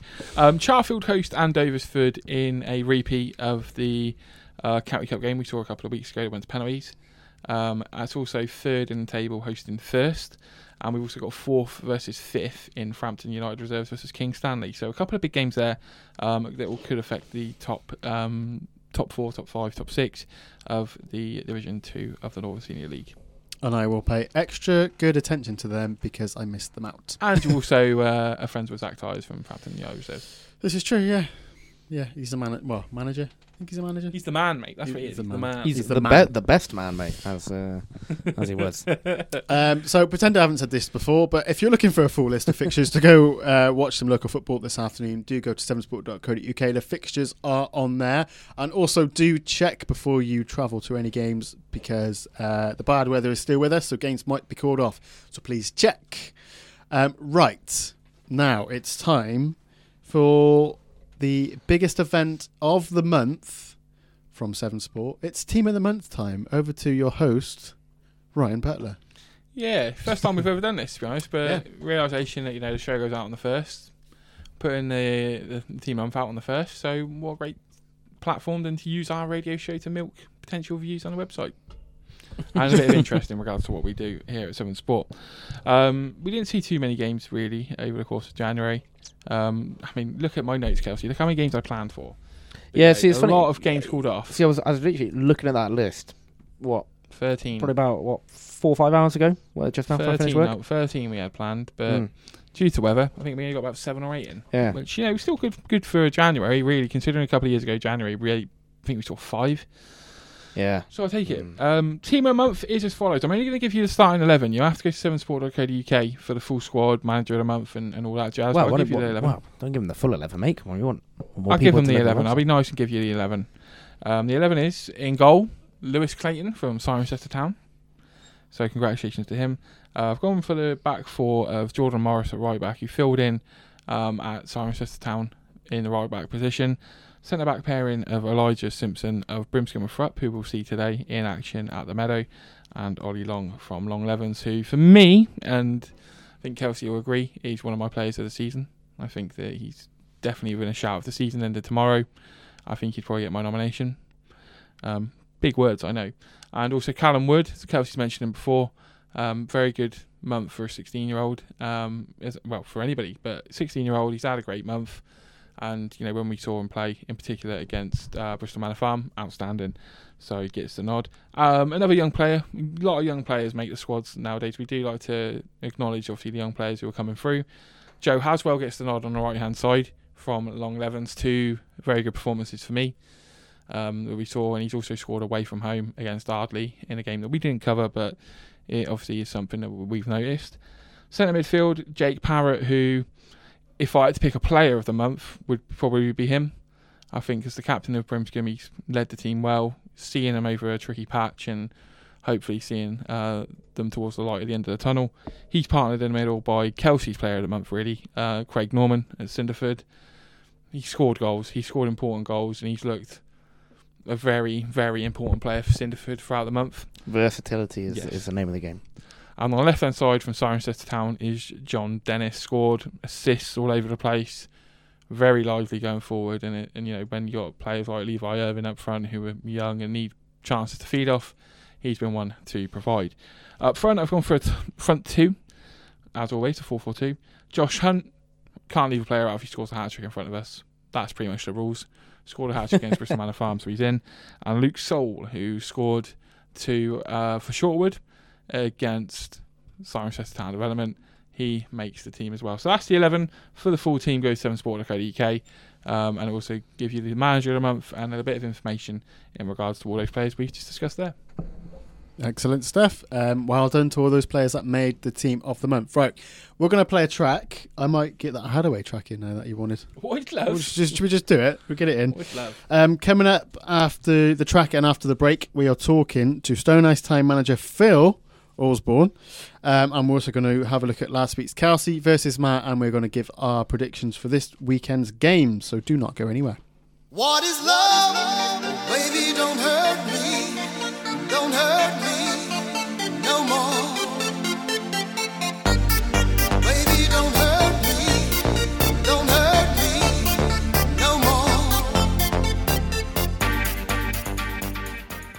This is Severn Sport. on Dean Radio. Well, I'm delighted to say that we're joined by Phil Orsborn on the phone, Stonehouse Town manager. Phil, uh, good evening, and how are you? I'm fine, thanks, Ryan. Uh, thanks for asking. Now, want to start straight away by saying after Tuesday night, you know, Stonehouse Town, you're quarter finalists of a Hellenic League Cup in your first season in the Hellenic League. How big of an achievement is that? I think it's a massive achievement. Um, obviously, we were lucky enough to uh, to be promoted into the league. I think uh, there were some early sort of teething problems uh, with adapting to the, the league and uh, some of the quality that's in there. Um, I think Tuesday night was was testament to how far we've come. We've obviously had a, a two or three indifferent results recently, um, but having lost to Clanfield quite quite convincingly, losing to Clanfield on on the first game of the season three one um, to turn that around with the commitment and the quality that we showed on, on Tuesday um, is a testament to, to everyone involved, really. Um, I know Ian Giles and his, uh, his son Alex have been uh, excellent all the way through the season. A great coach and fantastic physio. Uh, the committee has been really, really supportive all the way through, through thick and thin, working really hard behind the scenes to get the lights up and running, which should be done in the next two or three weeks. Um, so all in all, I was really, really pleased by uh, the reaction we got um, from the players on, on Tuesday. Their commitment was outstanding. Uh, so we uh, we're looking for that sort of commitment today, uh, really against uh, local rivals, uh, looking to bounce back from a quite disappointing result at their place where we, we dominated the game for the vast majority, but unfortunately conceded a late penalty, which which cost us on that day or that evening and on that Friday night. So um, we're looking for a bounce back really today. Are you expecting them to be um, looking to, to get a reaction as well? They suffered a, a pretty heavy defeat in, in midweek whilst you were at Clanfield. Um, you know, do you worry too much in how short we're going to approach the game, or do you just solely concentrate on yourselves for a fixture like this? I, I think in, in in a local derby like this, where for, for a number of years Short would have been um, a few leagues, so at least uh, uh, apart from most of the other local sides, they're obviously on the way back up now. Uh, we're looking um, to to match them uh, moving forward. Not straight away because their infrastructure is obviously for Southern League Yeah. um, facilities, but we'll we'll get there. I think I think they we will get a reaction from from Shortwood today. So I'm I'm, I'm expecting that. Um, but equally, I'm expecting quite a, a lively atmosphere um, and quite a large crowd today. So I, I think the players will be up for it. I think that I think the key for both managers is to keep players focused, to keep players disciplined, and keep players on the pitch. Really, uh, especially through sim bins, etc., etc. But my, my players will they know the task in hand. We've got the luxury of um, uh, three new players coming into the squad today uh, which I'm quite excited about. Dan Gittins was absolutely outstanding on his debut on Tuesday. Um, so we've got two more players coming into that squad. So we go into the, the, the game today um, after going to Clanfield with a with a bare 13. Yeah. Um, we've we've got a strong squad of 16 today, uh, so plenty of players sort of wanting to get on that pitch for what's going to be, uh, I'm sure, going to be a fantastic game. In terms of obviously, you said the the three new players there, one playing on uh, on Tuesday there in, in Gittins, but you know, is it going to be a, a job of them trying to get used and uh, adjusted to the way Stonehouse play and how you you approach the game, or should they just slot right in and, and do all right there? Well, I, I think what what what's been our stumbling block over the last few weeks is we've um, we, we've got a style of play that the players know uh, is the way I want us to play, but we've not really had the players, uh, certainly in the front three, um, to do that style of football, play that style of football. The, the three players I've brought in have been have been targeted because they all know uh, and they all play naturally in that way. Um, so they should fit in pretty quickly. I'm not expecting them to fit in straight away, but that said, Dan Dan Gittins uh, fitted in straight away to that style of play because he's naturally that type of player. And I think the two other players are similar um, in that in that respect. One in particular has played a, a lot higher standard than. Um, than we play at currently, um, so I, I'm excited. It's, it's it's a luxury we've not had up until very recently. Well, it's always a, a positive way of, of looking at it there. And I've, what I've done um, before speaking to yourself, so I've had a look at the table. Um, you know, Stonehouse are in a, a, weird position in the sense that you know you haven't drawn any games this season in the league. Is that a case of you know Stonehouse with Stonehouse? It's a case of all or nothing, or is that too cliche in, in terms of how it's gone so far? Well, I think if you if you look at the games we've won, um, we've won them reasonably comfortably, um, and the games we've lost, we've lost reasonably comfortably. Um, so it's been a, a it's been a, either all or nothing on those occasions. I think if we if we analyse um, certainly the the three recent games that we've lost um, quite heavily, um, there's been a, a there's been a feeling well. Yes, we were playing against teams, in particular Malvern, who, in my opinion, uh, will win the league quite comfortably. Who've got a, a, a very established infrastructure. Um, they've got a playing budget. Um, They've got a huge following of fans. So at this precise moment in time, we're not in a position to compete with that infrastructure. And on the day, they were the much better side. I think the Hereford Pegasus game was disappointing because I don't think we turned up for that game really. Um, the most disappointing one really was the Moreton Rangers one, where the, the game it was we, we, we gave that game away really uh, two sort of uh, silly decisions by individual players uh, on on the on the day, which really cost us. But we, we bounced back and we bounced back really really well on Tuesday night. So I'm looking at using that as a bit of a catalyst to restart our season. I mean, if I, if, if you were to ask me um, where I think we'd finish. Um, I think with the gap between the top 11 and the, and, and, the, and the bottom five, I don't think that's going to close significantly. So I think we're in a, a pretty safe place in that respect. But I think for the first, for the first season in this standard of football, where the standard of football has gone up quite, gone up quite significantly this year with the introduction of some of the other teams from other, other leagues, I think realistically, if we were to come in the top six, that would be a fantastic achievement. I think it's, I think it's achievable, Yeah. uh, but it's going to take time. I, I still find it unbelievable that we're now going into February. We're only actually halfway through. Um, so, so there's plenty of football still to be played, and I think if we take that performance on Tuesday forward, um, it'll be quite interesting. Um, we we just need to go on a run again um, and, and, and concentrate. And like I say, with these new players coming in and, and the facilities being upgraded very very soon, um, I think there'll be some quite exciting nights down at Stonehouse. Obviously, th- that would have been my next question. So, you know, you're ahead of me on that one. So, um, to sort of follow that up, you know, you say um, about taking the, the, the game on Tuesday into the, the coming games. Know, this season, was it always about, you know, just establishing yourself in the Hellenic League? Obviously, no one really um, being honest, no one really expected, you know, Stonehouse to come into the league, be challenging for the title straight away or anything like that. So is it more a case of, you know, you want to just become an established Hellenic side and then gradually work your way into those sort of title challenges and beyond?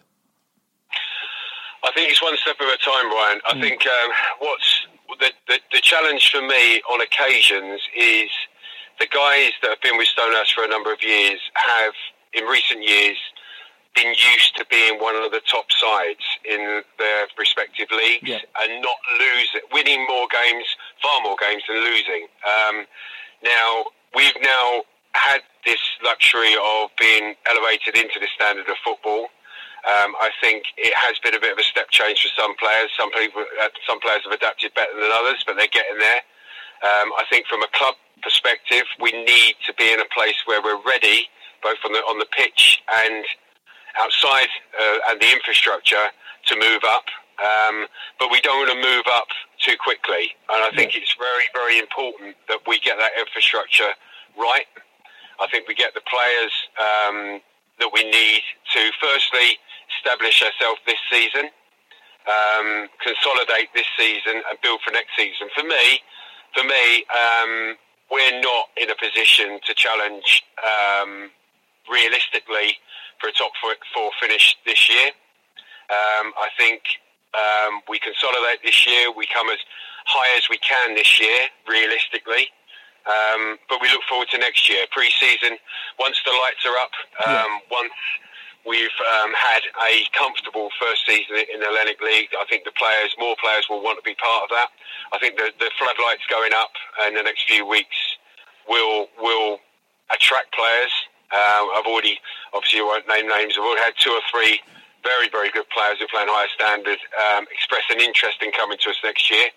So I think I think we take one step at a time, and I think the committee are are fully behind that Yeah. uh, mentality, and I think the players are as well. You don't want to go up too quickly and end up losing every week. That's not good for anyone. No, I, I, I completely understand that. And and you mentioned about the infrastructure and you know the the lights going up in the next few weeks. Has there been any plans for the next development off the field, or is it going to be sort of as and when and, and when the time's right, you you add accordingly?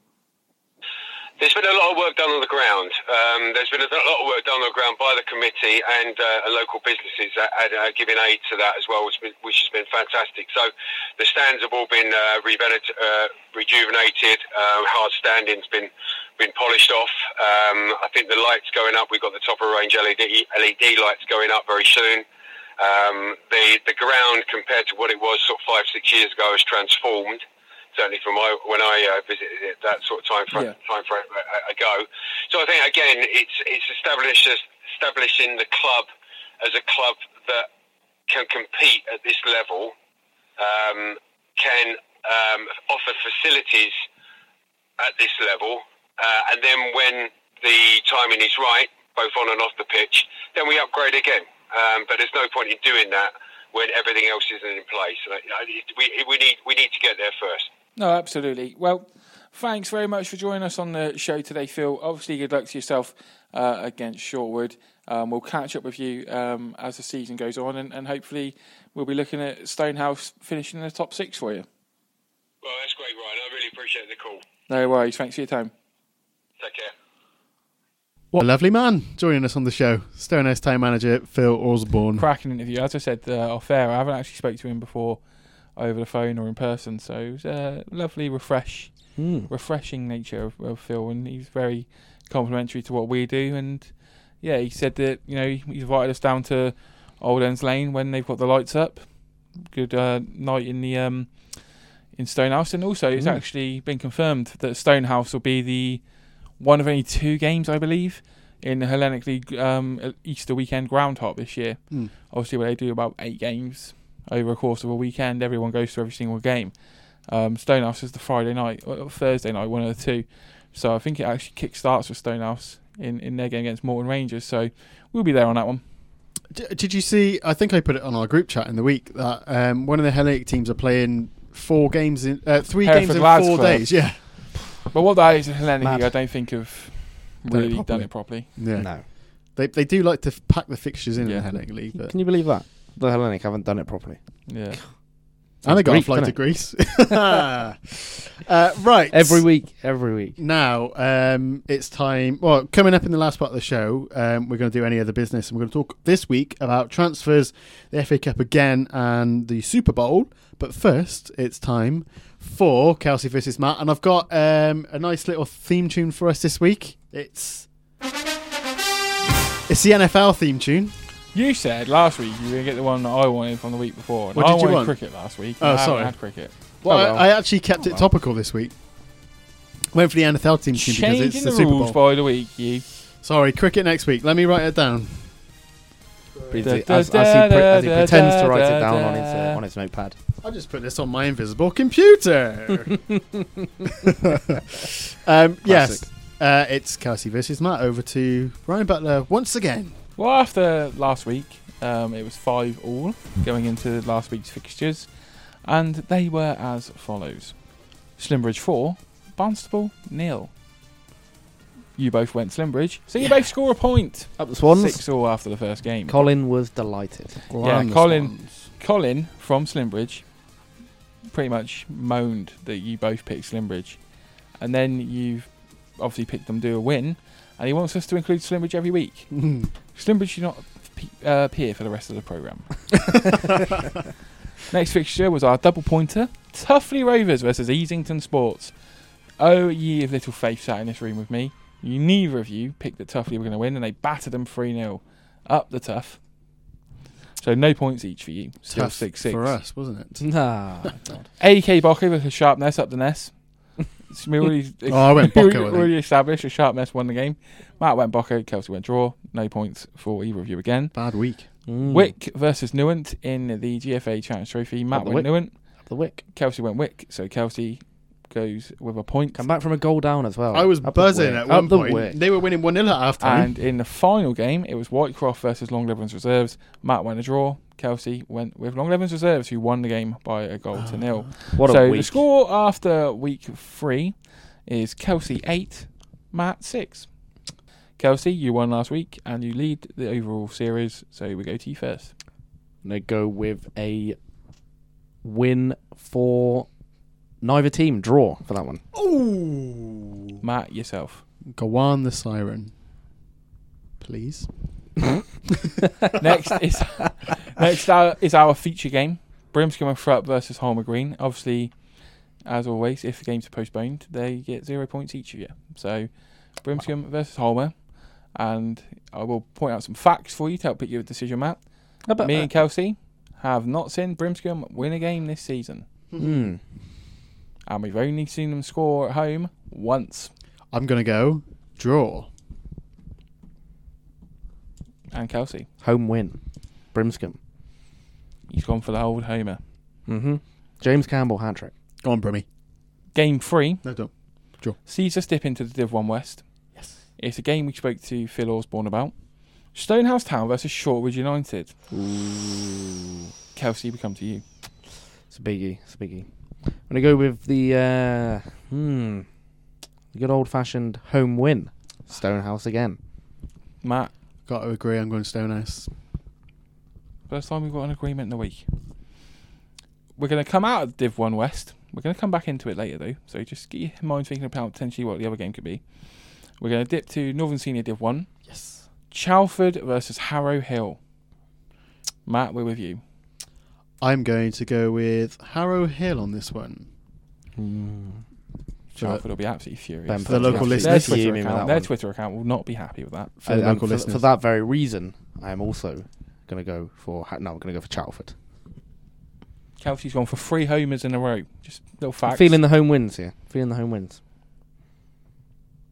And the final game is a game that I kind of let slip under the radar a little bit, really, because I won't speak about it at this point. Um, but Malvern Town hosts Cheltenham Saracens in Div 1 West. Now, that's actually the double game week. Well, double game week, double game for the double pointer game. Because it's a big game. If Saracens win that, they start closing the gap to Malvern and, and Hereford Pegasus at the top. If Malvern win it, you know, they're getting close to the top as well. So I think it's second versus fourth or second versus third in that league. Massive game. Double pointer. Kelsey, we'll come to you. Absolutely no shocks here. Home win. Malvern. Matt, we'll go to you. I'm going for a draw. And that's Kelsey versus Matt, everybody. Wave to the camera. This is Severn Sport. on Dean Radio. Final part of today's uh, Severn Sport on Dean Radio, and uh, we are doing any other business. We've done the local stuff. Now we are going on to a bit of national and international this week. um, An international news. baby. We're going over the pond. That was a good accent. Over the pond. uh, for the Super Bowl. And, Super Bowl. Uh, Kelsey is Severn Sports NFL expert. Give us the lowdown. Excuse me. What are you laughing at over there? Huh? I mean, I know nothing about. Well, I know a little bit, but Well, it is the Super Bowl on Sunday. A few Um, people that know nothing about American football saying, "What's a suburb owl?" Ugh. Shut Get up, in the bin. honestly. Seriously, get a grip. Just get a uh, life. Dave Jones' Twitter, is it? Um, yeah, so Super Bowl Sunday. Um, I believe it's about 11, 11.05, I believe is kickoff time, something around there. It's always just after 11 o'clock. Hosted in Miami this year at the Hard Rock Stadium.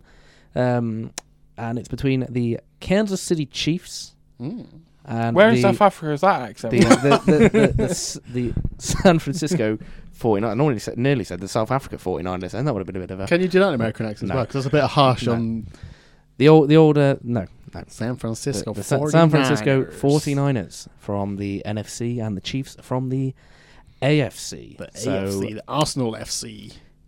Shut up. um, yeah, no, it's going to be. To be fair, mate, um, it has all the makings of a classic Super Bowl. The number one seed in the NFC faces the number two seed in the AFC. Um, so yeah, I'm, I'm very much looking forward to it. Got Monday off as well, so I can uh, go and have a few um, Panda Pops at Really? uh, at, at uh, Cafe Rene, um, showing it in Gloucester.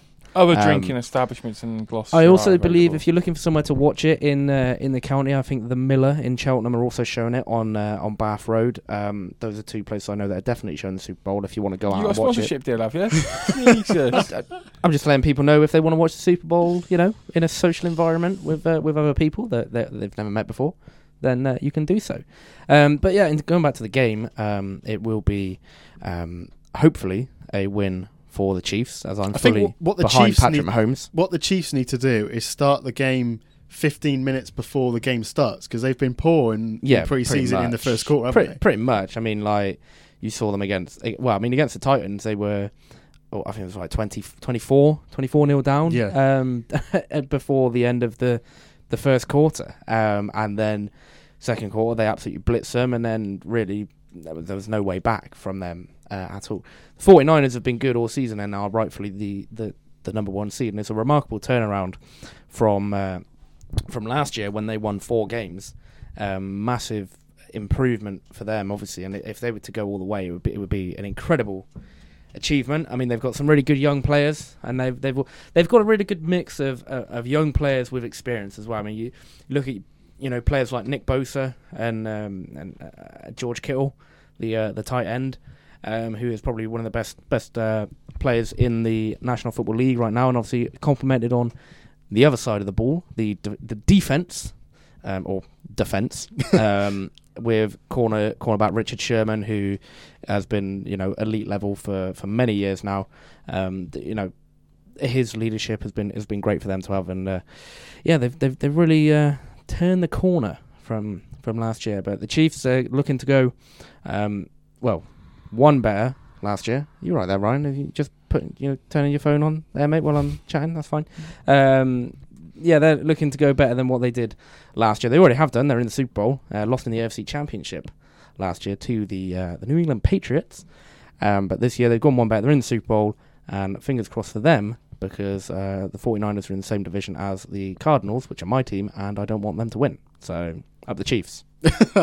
um, that's why we called him the NFL expert because he knows everything about it. I was saying that the 49ers show how the draft system kind of works Yeah. in America because 49ers were, what, going back five, six years ago, uh, nearer the play, near the Well, Super Bowl, not- I want to say, because think they. it's not it's not really that long since they were they were in the um you know they were in the Super Bowl uh, again. I mean I think it was must 20, be think it was five, 20 six years ago. I think I think it was about 2012 when they were last in in the Super Bowl. But uh, obviously, you know, they last few years they've um, they've not been great. Obviously, last year they four win team, um, and I believe the year before they only won two games. Uh, year before that wasn't great either as well. So um, you know they they've really kind of been been in full rebuild mode for um, for the last few years, and and and hey, I mean it's worked. Yeah, because you it get has- teams like you get worked. teams like the Cleveland Browns who are in full rebuild mode Yeah. all the time. They're constantly like rebuilding their I mean, you got you got to look at it from the top as well. You got to look at it from the front office, and you got to look. I mean, obviously, we're getting into things that that is really too uh, too in depth for, for for just a brief chat about the Super Bowl. But I mean, you know, when you look at Kyle Shanahan, the the, the head coach, and you look at the way that he's gone about things, you got to put a lot of credit on him. Um, he's probably the main reason why they have uh, they've done so well over the last couple of years. Uh, so that's Super Bowl. It is on Sunday night, uh, eleven o'clock. It's on BBC One and it's on Sky It's Sports. on the Beeb. so you get a bit of chappers on BBC One instead of uh, Sky Sports pundits if you prefer that. Yeah. OC Osi Umenyiora as well, mate. Yes, you do. and, the other one, I don't know his name. you always get like um like British celebrities like dro- dropping in like Lewis Hamilton. Harry Kane will be or there. Harry show Kane up. will definitely course he be will. there. Yeah. You guarantee someone like some absolute no one like Nick Knowles will be there. as well. Nick Knowles at the Super he, Bowl. always, he always pops up on the international series games at Wembley and Twickenham. Quality. Cardinals Vernon fan. Kay as well, isn't it? He's a fan Nick Knowles is a NFL. Cardinals Kay, fan. yeah. If you didn't know that, by I way. didn't know Uh, that. Very embarrassing. Vernon Kay plays for the London Blitz. Is it the Blitz Was Is did he what play they're for the other one? One of them, but they, they they've won like the London football fo- football team. yeah, Them, the, yeah. the London the London lot. Gridirons. The London lot. That's what they're Yeah, um, but yeah, um, Sunday night, eleven o'clock. Um, if you want to stay up and watch a bit of that, why not? Do bear in Mm. mind it probably won't finish till like one in the morning. Well, you got the halftime show, which is um, I don't I don't even know who's doing it this year. It's it's a lady. It's not uh, Uh, like Jennifer Lopez or someone, is it? Oh, Why have I got that in my head? I think Is it might be. I, isn't it like Or Shakira Christina or something like Aguilera, that? maybe. I don't know. Google it. But we don't. You know, Phil. we don't watch it for the halftime show. We watch it for the football because we're real sports fans. Super we're not these Bowl, once a year American football fans. halftime. you know. J Lo. There you Yeah. See, I was right the first and time. Shakira. what? I told you. Crazy. We should have done that as a. Crazy. Crazy. I mean, I'm disappointed because you'd want J Lo with Pitbull like for um, the South Africa World Cup. Was it No. South Africa World Cup they did. Well, that was Shakira. That was Shakira and I'm Pitbull, sure it was mate. J Lo as well. Google that. Pitbull. and either way, they need Mr. International. Moving Mr. on. Worldwide. Let's move on. We're going to get bogged So- down. they need Mr. South Worldwide Pitbull. World Cup. I'm sure it was Song. J Lo. Wasn't South no, it was Shakira, it Africa was Shakira, mate. waving 100%. flag? No. Might have been Brazil 2014. Sorry. Pitbull. What? J Lo did the the opening ceremony. I'm sure it. I'm sure I haven't made this up. I, th- I, yeah, I think it's Shakira. Mr. though. Worldwide, mate. Mr. Yeah. International. World Cup song Pitbull makes everything featuring Jennifer Lopez. Put your flags up I'm just a Pitbull in fan. the sky. Put them Put in your- the sky. Wow. Okay. That was And they did- 2014. yeah, he did the opening. It was awful. Shakira was Waka Waka. Remember Waka that one? Waka. Waka, eh, eh, It's eh, time for waka, waka. But yeah, get Pitbull, mate. Get Pitbull on stage. and I think everyone will have a better time. well, there you go. Um, that's the Super Bowl. Let's move back to this side of the pond. And uh, it's transfer deadline day was yesterday. The window is now slammed shut again. Um, Well, this is kind of a segment that's in the past but in the future. yeah, it's Because a, it's a bit. From the time of recording, the it- it's window's about to shut. Yeah, it's been a bit of a. The January transfer window is always a bit of a. overhyped. Yeah. They always expect that these mad signings are going to happen. But all it is is people like Ravel Morrison go to Middlesbrough. and that's transfers. and then you get people going, although- oh, that, the January transfer and nothing happens. Yeah, because no one wants to sell mid-season. But there's al- there's always a couple of you know splash signings. I mean, Bruno Fernandes is one. Has gone to Man United. Sander Berge has gone to um, Sheffield United as well. Mm. I mean, that for me is is probably a bigger signing than Fernandes to um, to United. To be honest with you, I mean that, that guy, that kid's got so much potential. just He's the gonna be a stature big, of the big player. player and the stature of the club as well. It's pretty much. Yeah. I mean, the biggest thing is that Everton have rejected an eighty million pound bid for Richarlison, and the fact that Everton are a club that no longer need to sell to be able to improve is mad. that tells you the money in the Premier League now, doesn't Yeah. it? That's the Arteta money coming in. That is. I Well, saw some. And you get um, West Ham paying sixteen million for a Championship player who's not worth that. the, the tweets I saw about that. Someone wrote like, I don't know which club is drinking more, Barcelona for offering that amount of money, or Everton for not accepting that amount of money for him. But crazy time January transfer window. Um, you want to talk about the FA Cup again? I just had it on the list of potential Oh. ones to look at. Well, the FA Cup. Well, The FA Cup Have has you seen actually that um, Liverpool are making Everton fans collect tickets? Uh, not Everton fans, Shrewsbury fans for the FA Cup collect tickets from Everton's ground, not Liverpool's ground, because too many Liverpool fans are collecting it, and they, they like the ticket office, like they couldn't, couldn't have them too close to each other. You see yeah. this? So the Shrewsbury um, ticket office staff will be working in the Everton ticket office Yeah. to Because Liverpool said tickets. that we can't have Shrewsbury and Liverpool fans collecting tickets in the same ticket office. So Why- they said Shrewsbury, you need to sort something out. Why so they've gone to Everton. Why why can't Shrewsbury fans pick up tickets from the Shrewsbury box office before travelling to Liverpool? I'm supposed that every Shrewsbury fan doesn't live in Shrewsbury. Well, yeah, but I mean, even so, like, surely that's just asking for, you know, loads of. Fans unless it from means Liverpool no. I think it, go- I think it means like collecting it on the day Yeah, I was gonna, yeah, Yeah. Is, that, is that right? So, okay, right, 'cause okay. obviously So that makes more sense. because yeah, Goodison on the Park's day, so sorry, near because it's a replay. I was going to say near that's just. That's- I was going to say that's just stupid. It makes literally no sense at all. but yeah, no, well, if it's on the day, it makes more sense, right? Just ignore me. Shrewsbury to Everton, back home to Shrewsbury, and then back over to Liverpool. Just a nice quick jaunt at the. Uh, well, it's like a five minute is. walk or something like that, isn't it? So yeah, through Stanley Park. Um, cool. Um, what else do you want to talk about? Other than obviously that, obviously it's been a lot of Gary Lineker chatting utter nonsense for a week um, about the replays, and yeah, he's annoyed even a lot. John of, Watson's chiming in now. It's just he's give it a annoyed a lot man. of a lot of non-league and, and lower league fans really with what he said. Um, he's pretty much said utter nonsense. Like the FA Cup could even start with qualification rounds at the end of the season.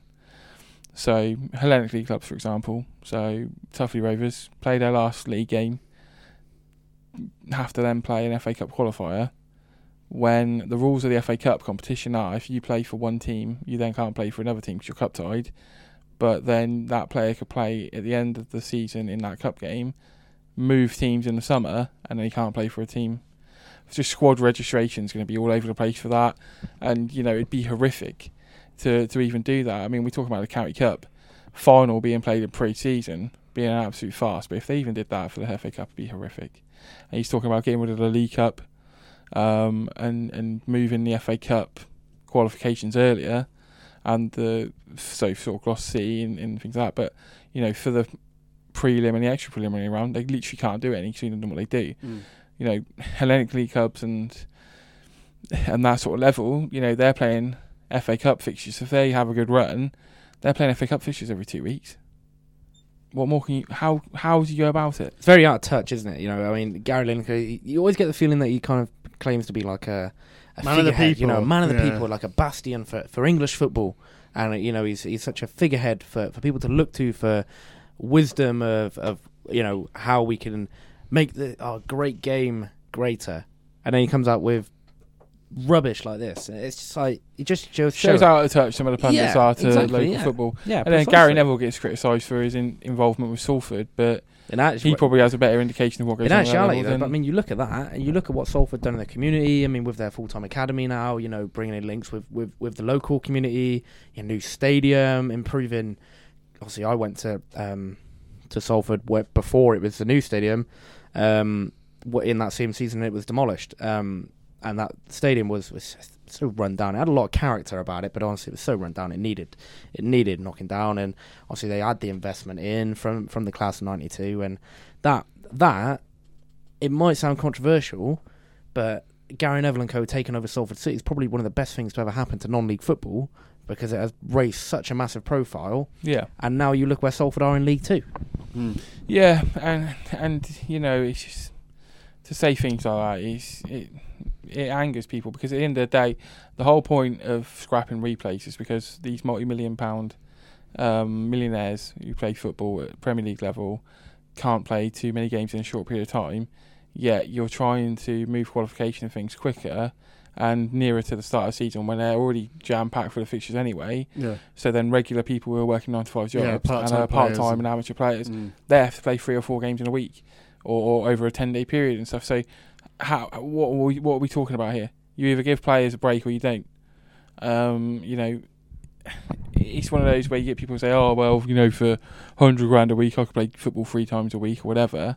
You know, it is impossible. But at the end of the day, that's why clubs at Premier League level and in Championship level as well have squads of about twenty-five players, twenty-six players to be able to utilise that.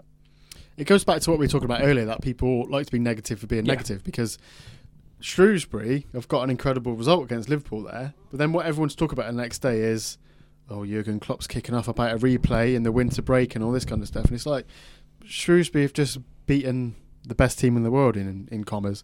Do you Well, know what I mean? drawn- It's drawn like- with well, them. sorry, What- drawn with them. Yeah, sorry. What I, Felt like fi- they what beat I they come find back from behind. And, What I yeah. find how baffling about the whole situation regarding that is the fact that Jurgen Klopp's not taking charge of the game. yeah, I've seen throughout my it's not a winter break for him, is it? He's, Well, he's not exactly he fatigued. they've all booked a holiday to Dubai or something or something like that, so he's going with the team. But at the end of the day, he's a manager of a football club. He knew that potentially there could be a fixture in that period if he doesn't get the job done on the day, and they've got the fixture in that period. Now, a lot's been saying. Uh, I've seen people saying, "Oh, he needs a break as well." Did I mean? Are we mental? Have we? Did we ever see Alex Ferguson take a break? Did we ever see Arsene Wenger It's take the first break? time we've had a winter break anyway. So Well, what's any difference from any other season? But do you know what I mean? Like, It's, it's kind of when, like when when have we ever seen a manager need a break? Ma- Alex Ferguson missed three games for Man United in what thirty odd years, and that was to go to his son's wedding, to go to a family funeral, and to scout David De Gea personally. That's it. And he's taken kids teams and and you know mixture of teams to all over the place, representing Man United Football Club. Arsene Wenger did the same for, for Arsenal for what was it, sixteen years he was there. You know, I don't get why suddenly oh the manager needs a break too. From what? What? I mean, what? What do you need a break from?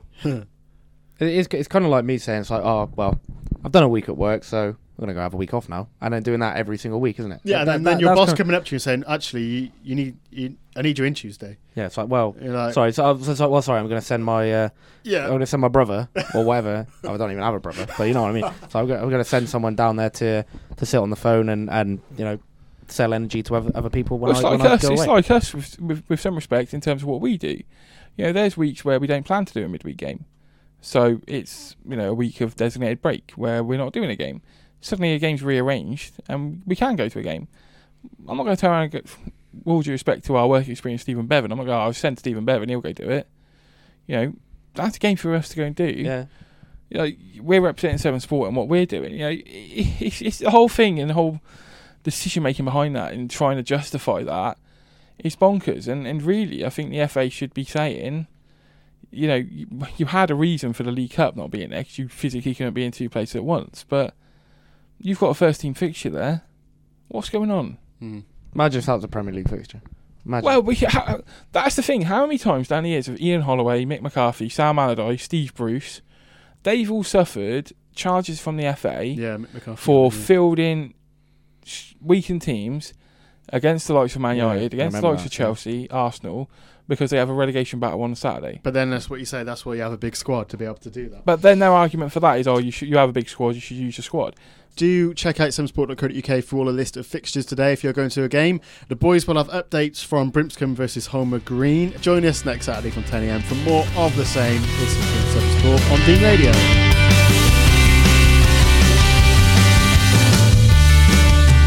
This is Severn Sport.